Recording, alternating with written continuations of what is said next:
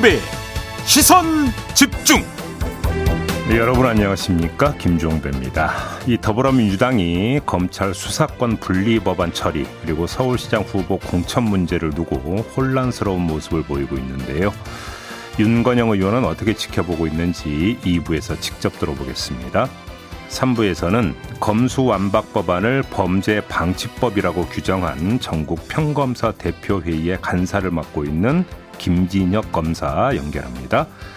이어서 오늘부터 지하철 출근 시위를 재개하는 전국 장애인 차별 철폐 연대 박경석 대표 이야기도 들어보겠습니다. 4월 21일 목요일 김종배의 시선 집중 광고 듣고 시작합니다. 시선 집중은 촌철님들의 다양한 목소리를 기다립니다. 짧은 건 50원, 긴 건 100원인 문자 메시지 샵 8001번, 스마트 라디오 미니와 유튜브 라이브로도 시선 집중과 함께 하실 수 있습니다. 믿고 듣는 진품 시사 김종배의 시선 집중.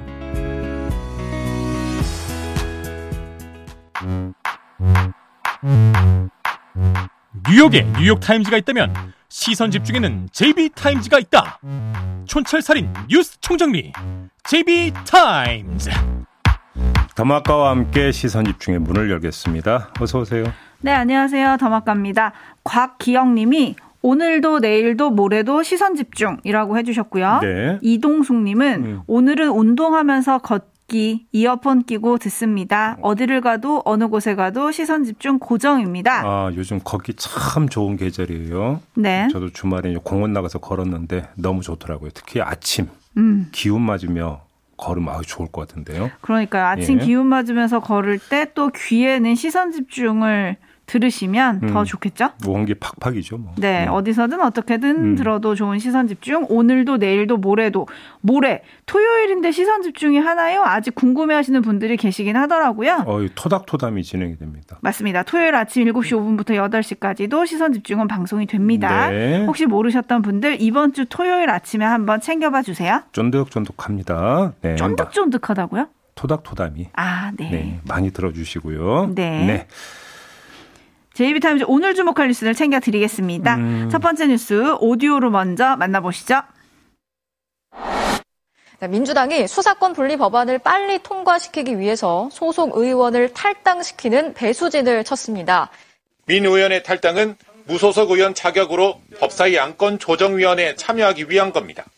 민주당은 당초 이 자리에 무소속 양양재 의원을 보임시켜 4대2 구도를 계획했는데 양 의원이 검찰 수사권 분리에 반대 입장을 밝히자 이를 대신하기 위해 민 의원을 탈당시켜 무소속으로 만든 겁니다. 국민의힘은 긴급 기자회견을 열고 강하게 판발했습니다. 이것이야말로 입법 독재가 아니고 뭐겠습니까? 검수 완박법 강경체를 위해서 온갖 편법과 꼼수를 동원하고 있습니다. 결단코 막아야 합니다. 송영길 전 대표와 박주민 의원을 배제하기로 했다고 합니다. 저는 이 결정을 당원과 서울시민 그리고 국민을 모두 외면한 결정으로 규정합니다. 제가 여러 차례 반대했지만 충북은 선거에 패배한 가장 큰 원인인 부동산 실패에 책임 있는 분을 공천했습니다. 이게 무슨 고무줄 잣대입니까?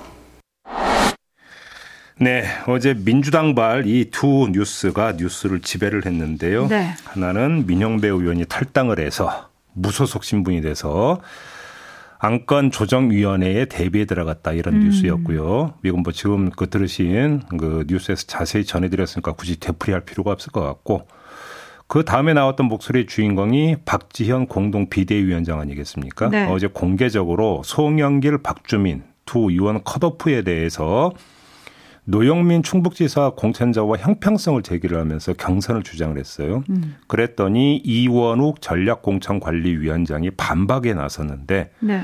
박지원 위원장이 대선 책임과 부동산 책임자 출마는 부적절하다고 공개 비판하지 않았느냐. 이거 일관성 없는 거 아니냐. 일관성 있는 태도를 보여라. 또 이렇게 공개 반박에 나선 것이죠. 네, 어제 이 두 뉴스에 좀 정신이 없었는데요. 좀 예. 짚어볼까요? 자, 한번 몇 가지 그 범주로 나눠서 이야기를 해봅시다. 먼저 디테일 부분인데요. 두 개의 사안에 대해서 각각 하나씩 똑같은 질문부터 한번 던져봅시다. 양양자 의원을 보임할 때 그가 검수완박 입법에 대해서 어떤 입장을 갖고 있는지 가장 기본적인 체크도 안 했다라는 이야기인 거죠. 결과적으로 놓고 보면. 네. 그렇게 봐야 되는 거죠. 그런 것 같아요. 그다음에 서울을 전략선거구로 선정을 할때 이낙연 고문을 비롯한 대안 인물들의 출마 의사를 타진도 안 했다는 얘기가 되는 거죠. 네. 최종적으로는 네. 이건 아주 기초적인 반문 상황이고 민주당 입장에서 아주 기초적인 사전 작업 사항 아니겠습니까? 음. 근데 여기서 지금 펑크가 났다는 이야기가 되는 거잖아요. 네. 여기서 펑크가 나면서 공개적으로 무리수와 혼선을 연출하고 있는 거 아니겠습니까? 음. 이 정도면 이건 디테일이 부족하다라는 말이 성립이 안 되고 아예 없다고 하는 게 맞을 것 같습니다. 근데 양영자 의원이 오늘 조간에 실린 인터뷰를 보니까 박홍근 원내대표도 만나고 다 만났더라고요. 사보임 되기 전에 그죠? 설명도 네. 들었다고 했고. 네. 근데 어떻게 이렇게 미스가 났을까요? 그러니까요. 그다음에 두 번째 결과인데요. 이건 결국은 자멸수죠. 두 사안이 갖는 공통점은 자멸수로 흐르고 있다는 것인데 네. 검찰 수사권 완전 분리하는 그 법안 이거 자기 정당성을 스스로 훼손하면서 여론 지형 또한 좁혀버리고 있는 거 아니겠습니까? 음. 아니 그 멀쩡한 소속 의원이 뭐 예를 들어서 뭐 민영배 의원이 결단을 내렸다. 뭐 내지 탈당을 시켰다. 뭐 그게 뭐든지 간에 이건 꼼수로 볼 수밖에 없는 거잖아요. 네. 그다음에 서울시장 공천 갈등 같은 경우는 결과적으로 본선 경쟁력을 스스로 갉아먹고 있는 거잖아요. 그러면서 서울 지역에 갖고 있는 상징성 있잖아요. 지방선거에서. 네. 일종의 고지전이잖아요. 서울시는. 그러면 이것이 서울시장 선거 결과로 한정이 되는 게 아니라 전국 판세에도 부정적인 영향을 미치게 되지 않겠습니까? 당연히 그렇게 되겠죠. 결국은 자멸수로 뭔가 흐르고 있다라는 것이고요. 음. 그럼 도대체 왜 이런 현상이 당 안에서 벌어지고 있는가? 이걸 봐야 될 것 같은데. 세 왜. 그럴까요? 한마디로 말씀을 드리면 제가 보는 견지에서는 지도력의 부족이다. 이런 말씀을 안 드릴 수가 없는데 네. 당 전체적으로 보면 비대위가 출범하는 단계에서 어떤 일이 있었습니까? 윤호중 체제의 적격성에 대해서 내용을 벌인 바가 있지 않습니까? 네. 그러면서 결국 비대위 리더십을 약화시켜 버렸거든요.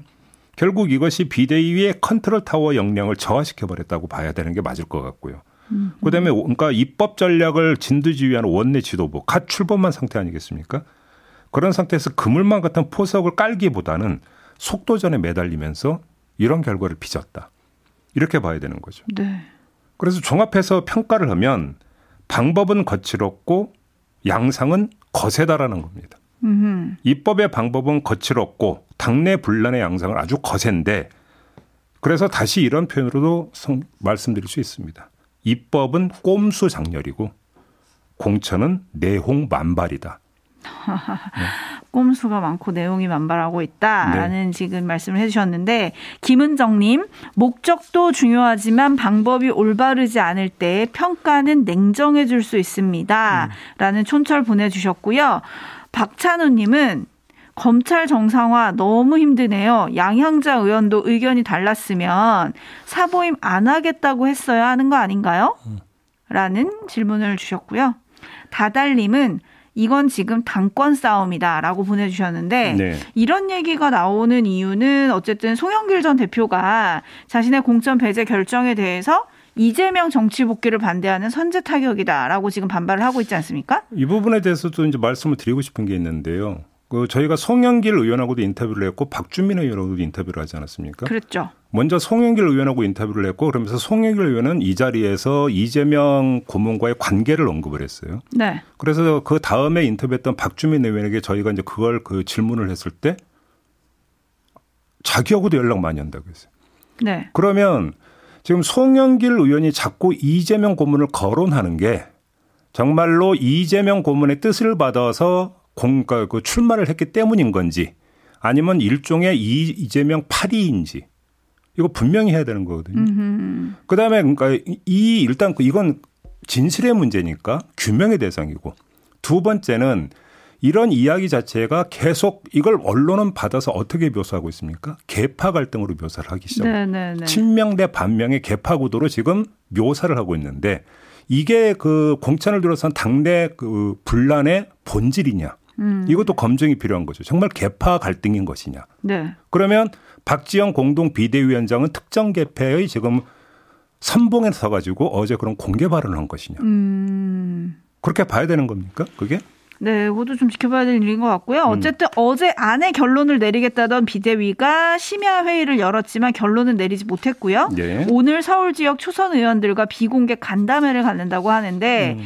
이 이후에 어떤 결정을 내릴지 좀 지켜보도록 하겠습니다. 네. 그리고 지금 검찰 개혁 관련해 가지고는 지금 민영배 의원 전격 탈당한 걸 가지고 이제 꼼수냐 묘수냐 뭐 여러 가지 평들이 나오고 있는데 블루님 같은 경우는 얼마나 힘들면 이렇게까지 할지 좀 생각을 해봐라.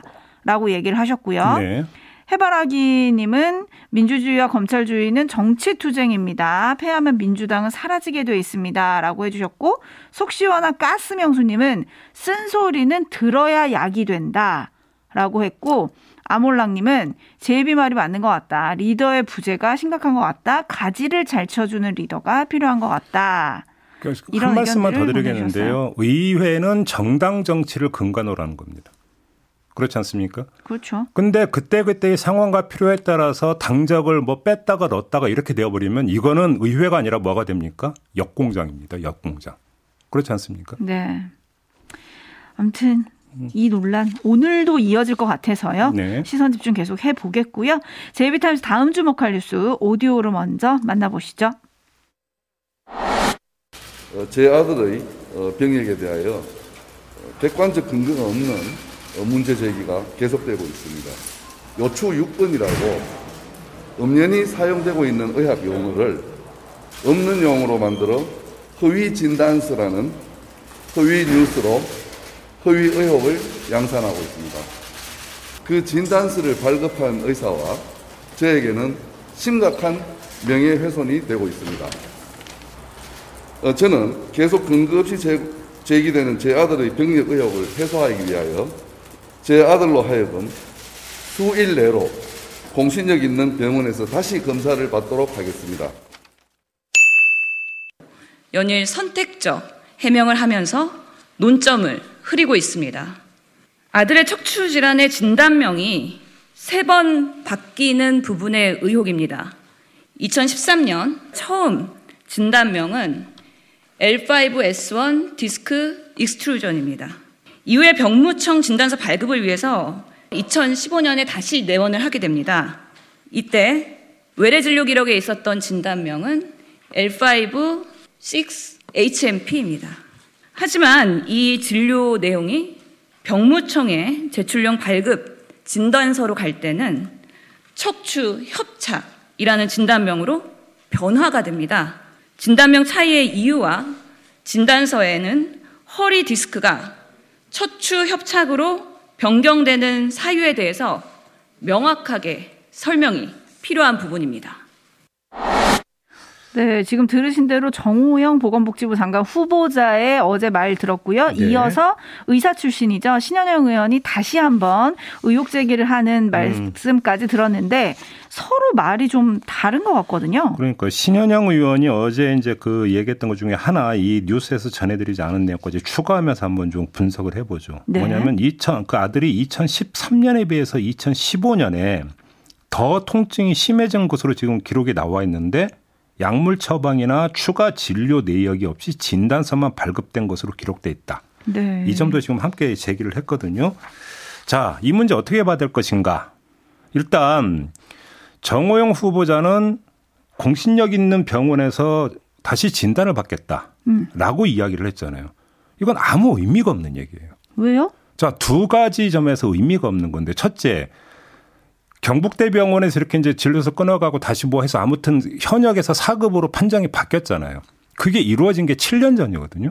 음. 그러면 지금 공신력 있는 병원에서 재검진을 받는다더라도 재검진의 초점은 뭐가 됩니까? 지금 상태일 거 아닙니까? 현 상태. 지금 음. 중요한 것은 7년 전에 어떤 상태여서 4급 판정을 받았느냐가 핵심이잖아요. 아, 그렇죠. 그러니까 지금 검진을 받는 것 자체가 7년 전에 4급 판정을 받았던 것, 그 상태가 그대로 고정 불변인 상태에서 그대로 이어지는 게 아니잖아요. 근데 재검 받을 때 과거 MRI 영상이랑 진료 기록도 가져가겠다라고 했잖아요. 바로 그거예요. 제가 두 번째로 말씀을 드리고 싶은 게 그건데 그래서 지금 그 뭐 신영 의원은 민정 이거 공개하라라는 거잖아요.